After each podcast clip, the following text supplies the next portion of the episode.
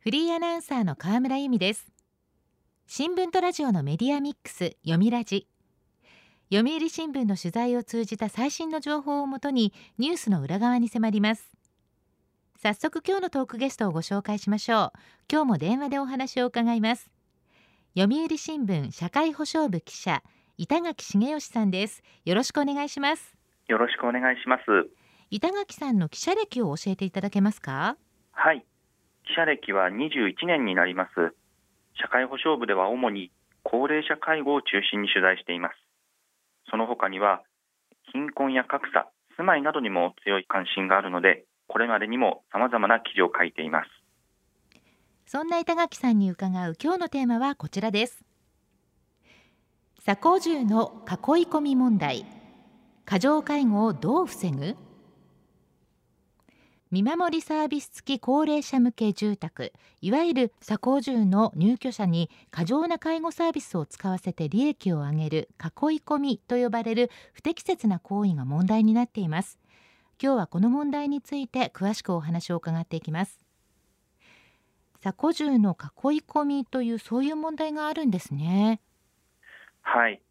読売新聞がアンケート調査を実施したところ自治体のおよそ4割が事業者による囲い込みを把握している一方で約9割の自治体が立ち入り調査を計画通りに実施できておらずチェックが追いつかない実態が浮き彫りになりました、はい、今回調査したのは厚生労働省と国土交通省が所管する高齢者住まい法に基づき2011年度に制度化された民間の賃貸住宅サービス付き高齢者向け住宅で通称鎖工住と呼ばれています。2021年9月末現在で全国におよそ27万戸あります。はい、入居できるのは原則として60歳以上です。バリアフリー構造で部屋の広さは原則25平方メートル以上と定められています。スタッフによる見守りサービスがあります。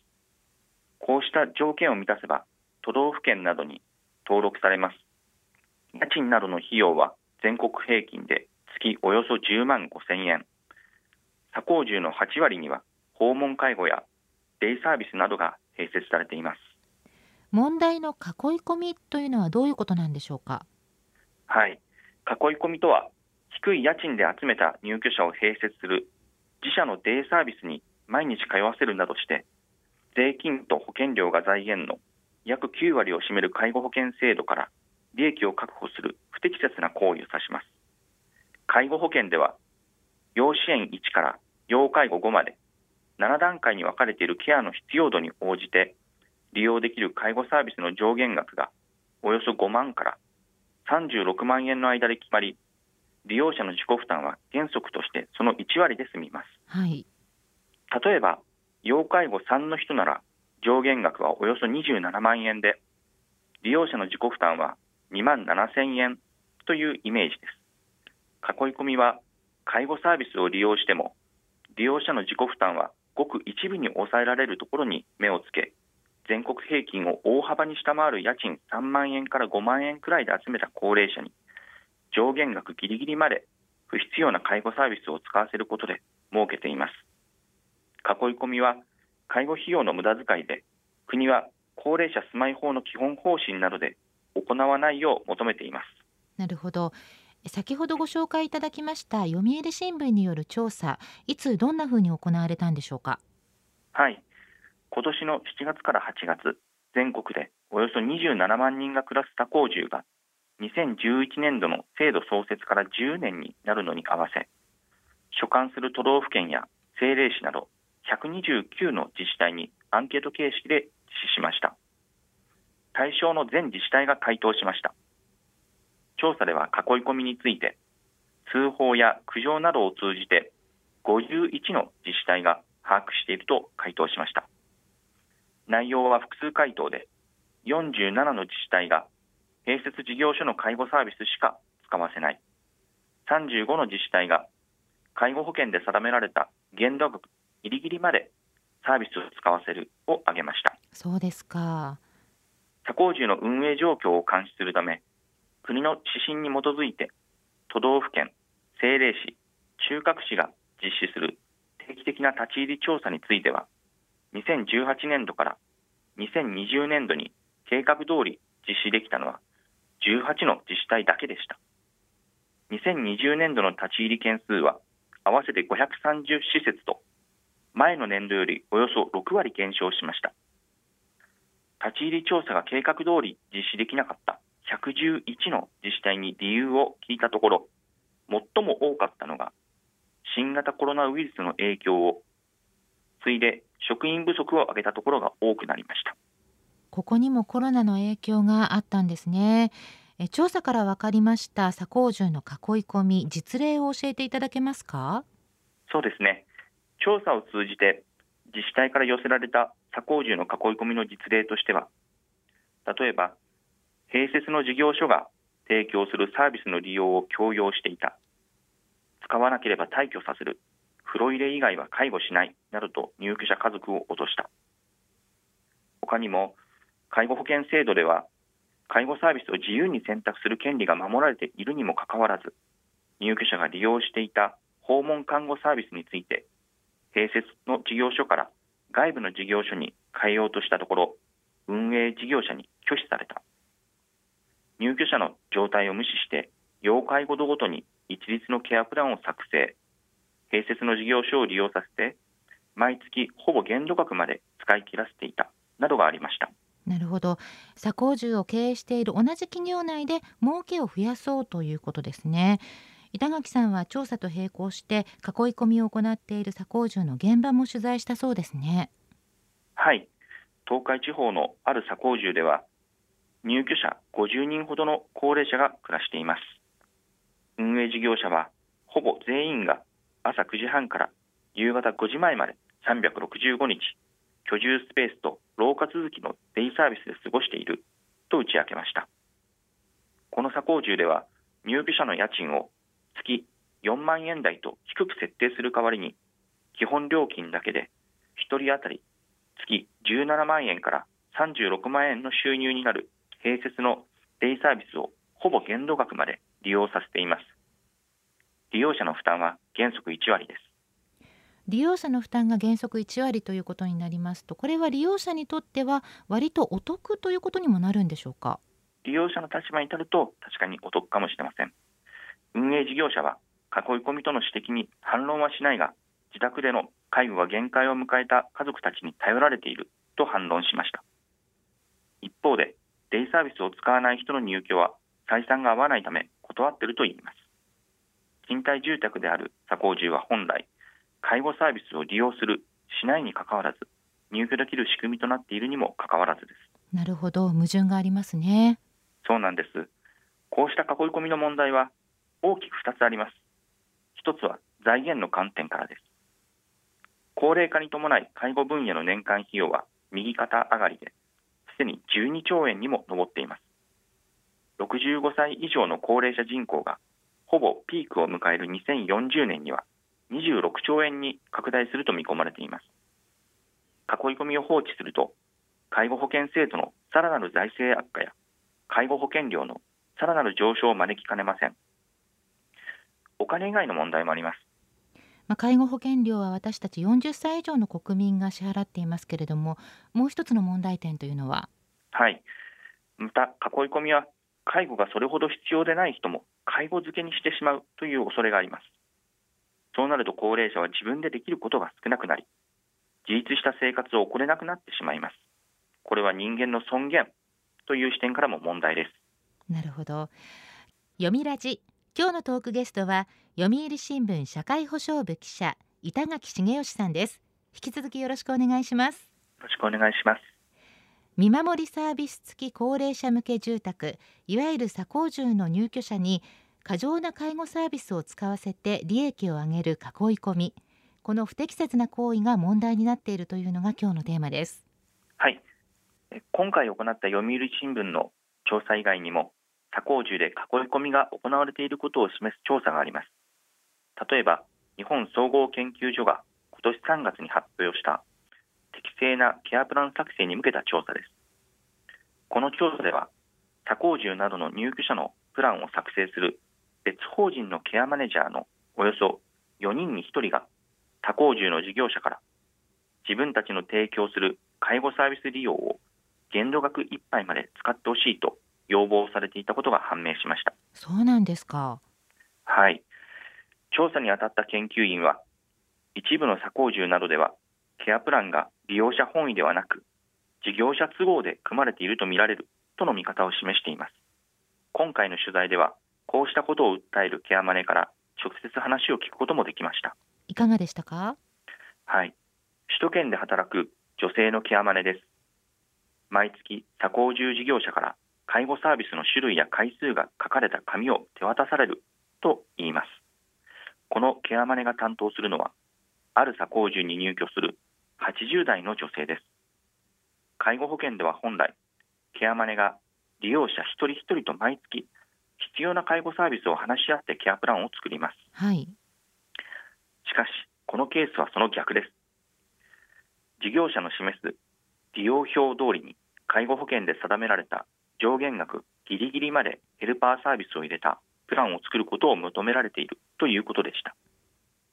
この左工住の家賃は相場よりかなり安いおよそ4万円。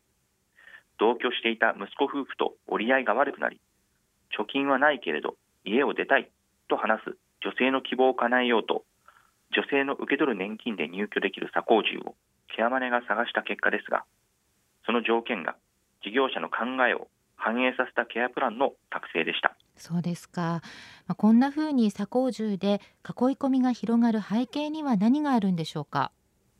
はい。背景は2つあると考えています。一つは特養と呼ばれる特別養護老人ホームの不足です。特養待機者と呼ばれる高齢者は全国でおよそ33万人。自治体による施設整備は介護業界で深刻な人材不足を背景に遅れており訪問介護やデイサービスの事業所を併設した左工住が特養の代替となっています、はい、もう一つは左工住が貧困や家族関係などさまざまな事情で行き場をなくした高齢者らの受け入れ先となっている現実です。私は北関東のある左工住で話を聞いてきました。そこに入居しているのは家族や親族がいても帰る場所がない入居者ばかりでした。左工住の経営者は亡くなっても誰も引き取りに来ないのでうちで葬儀者を手配して永代供養にしていると打ち明けました。そうですか。入居される皆さんにも様々な事情があるんですね。そうなんですね。この左工住は入居者30人ほどのほとんどは都内から移り住んできた生活保護の受給者です。紹介事業者を通じた都内の自治体などからの空室の問い合わせは毎日のようにあるといいます。この左工住の家賃は生活保護費で賄える月3万から4万円。何をしてもらうわけでもないけれど寝たきりの人以外は一日中併設のデイサービスに行ってもらうことで毎月のほぼ上限額まで介護サービスを使い切ってもらい採算を合わせています。事業者は囲い込みは他工事の運営費を捻出するためにはやむを得ない。理想と現実は違う。と言っていました。左工住の囲い込みは大きな問題なんですがそこにすがらなければならない人たちもいるというのもこれもまた現実ですね。はい。高齢社会の歪みを映し出しているとも言える左工住ですが国も左工住の囲い込みへの対策を強化しています。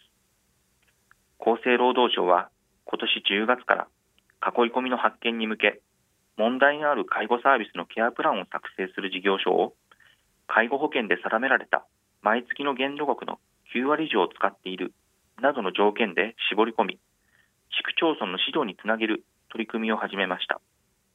自治体は問題のあるケアプランを作成した事業所に対し介護保険法に基づく監査や報酬の返還命令などを行います。対策は取っているわけですね。そうなんです都道府県とも連携し囲い込みが疑われる左工事の運営事業者に対する立ち入り調査や是正指導にもつなげます。国土交通省も入居者保護の観点から左工事の全施設に入居退去者数や退去利用などの公開を義務付けるほか国庫補助金のチェック体制を強化する方針です、はい、また左工住の業界団体も独自に対策を進めています。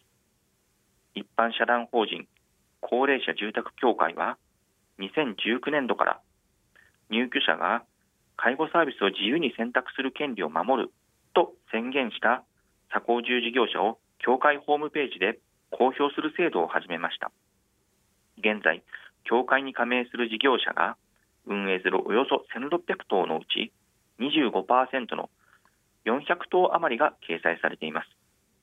協会幹部は事業者の多くは適切に運営しているが一部が囲い込みを行っているのも事実。取り組みを通じて入居者の尊厳を守る事業者を増やしていきたいと話しています。取材を通じて板垣さんはどんなことを感じましたか？はい。段階の世代が全員75歳以上になる2025年は目の前です。ただ日本の高齢化はその後も進みます。高齢者人口の増加が続く中多幸住の需要は今後も増えていくと見られるためその質の確保はますます重要になります。囲い込みを排除するという業界の自助努力はもちろん大事ですが自治体も立ち入り調査などを通じて不適切な事業者をしっかりと監視し囲い込みを是正していく必要があると思います。そうですね。高齢化は私たちにとって身近で切実な問題です。今後の動きを注意して見守りたいと思います。今日のトークゲストは読売新聞社会保障部記者板垣茂義さんでした。テーマは左高住の囲い込み問題過剰介護をどう防ぐでした。板垣さん今日はどうもありがとうございました。ありがとうございました。読みラジラジオワイティーン。ここからはラジオワイティーンこのコーナーは読売中高生新聞の投稿面ワイティーンと連動10代のリアルな声をお届けします。読売中高生新聞では専用のスマホアプリ y ティーンを通じて全国の読者から中高生の生活にありがちなあるあるを大募集しています。ラジオ y ティーンは中高生新聞の愛読者である通称ワイタミから寄せられた面白い意見を紹介していきます。ここで紹介した意見は中高生新聞の投稿面で開催中の投稿レース YT 杯でのポイント3個けが加算されます。ワイタミの皆さんはぜひ頑張って投稿してください。では早速今週のテーマです。テーマはこちら。捨てられなくて。愛着があって手放せない。どうしても捨てられない。あなたが断捨離できないものやことは何ですか？と中高生に呼びかけました。ではティーンの投稿をチェックしていきましょう。愛知県中学2年の女子ひよこの涙さんの捨てられなくて。小学校の時の図工の作品邪魔なんだよね。なるほど。絵なら重ねてしまえばいいけれど図工の作品となると立体ですから場所を取る。でも捨てられないという気持ちもわかります。ちょっと邪魔だけど一生懸命作った時の思いっていうのがありますもんね。もう捨ててもいいかなという日が来るまで取っておけばいいですよね。スペースが許せばの話ですけれども。では続いての投稿です。東京都中学1年の男子。帝国軍総帥猫さんの捨てられなくて。壊れてしまったゲーム。両親に買ってもらったからな。壊れてしまってもう使うことができない。これからも使うことはない。でも捨てがたい。きっと親御さんが買ってくれた時の記憶とかゲームで遊んだ思い出が詰まってるんですよね。買ってくれた親御さんに申し訳ないっていう気持ちもあるのかな。猫さんはすごく優しくて感受性の豊かな人なんだと思います。では続いての投稿です。神奈川県中学1年の女子。双葉丹さんの捨てられなくて読まなくなった漫画。もう読まないけどコレクションしているという気分が良くてなかなか捨てられない。本や漫画は取っておく派と手放す派に分かれるような気がします。読んだらすぐに手放す人。読んだ後もずっと手元に取っておく人。双葉丹さんは取っておく派なんですね。その愛着わかります。本棚に並んでいるのを眺めているだけで満たされた気持ちになりますよね。私もね以前は取っておく派だったんですが狭い部屋に引っ越してからというものやむを得ず手放す派になりました。でもこれはこれですっきりして気持ちいいものですよ。では最後の投稿です。神奈川県中学3年の男子コンダクター国さんの捨てられなくて。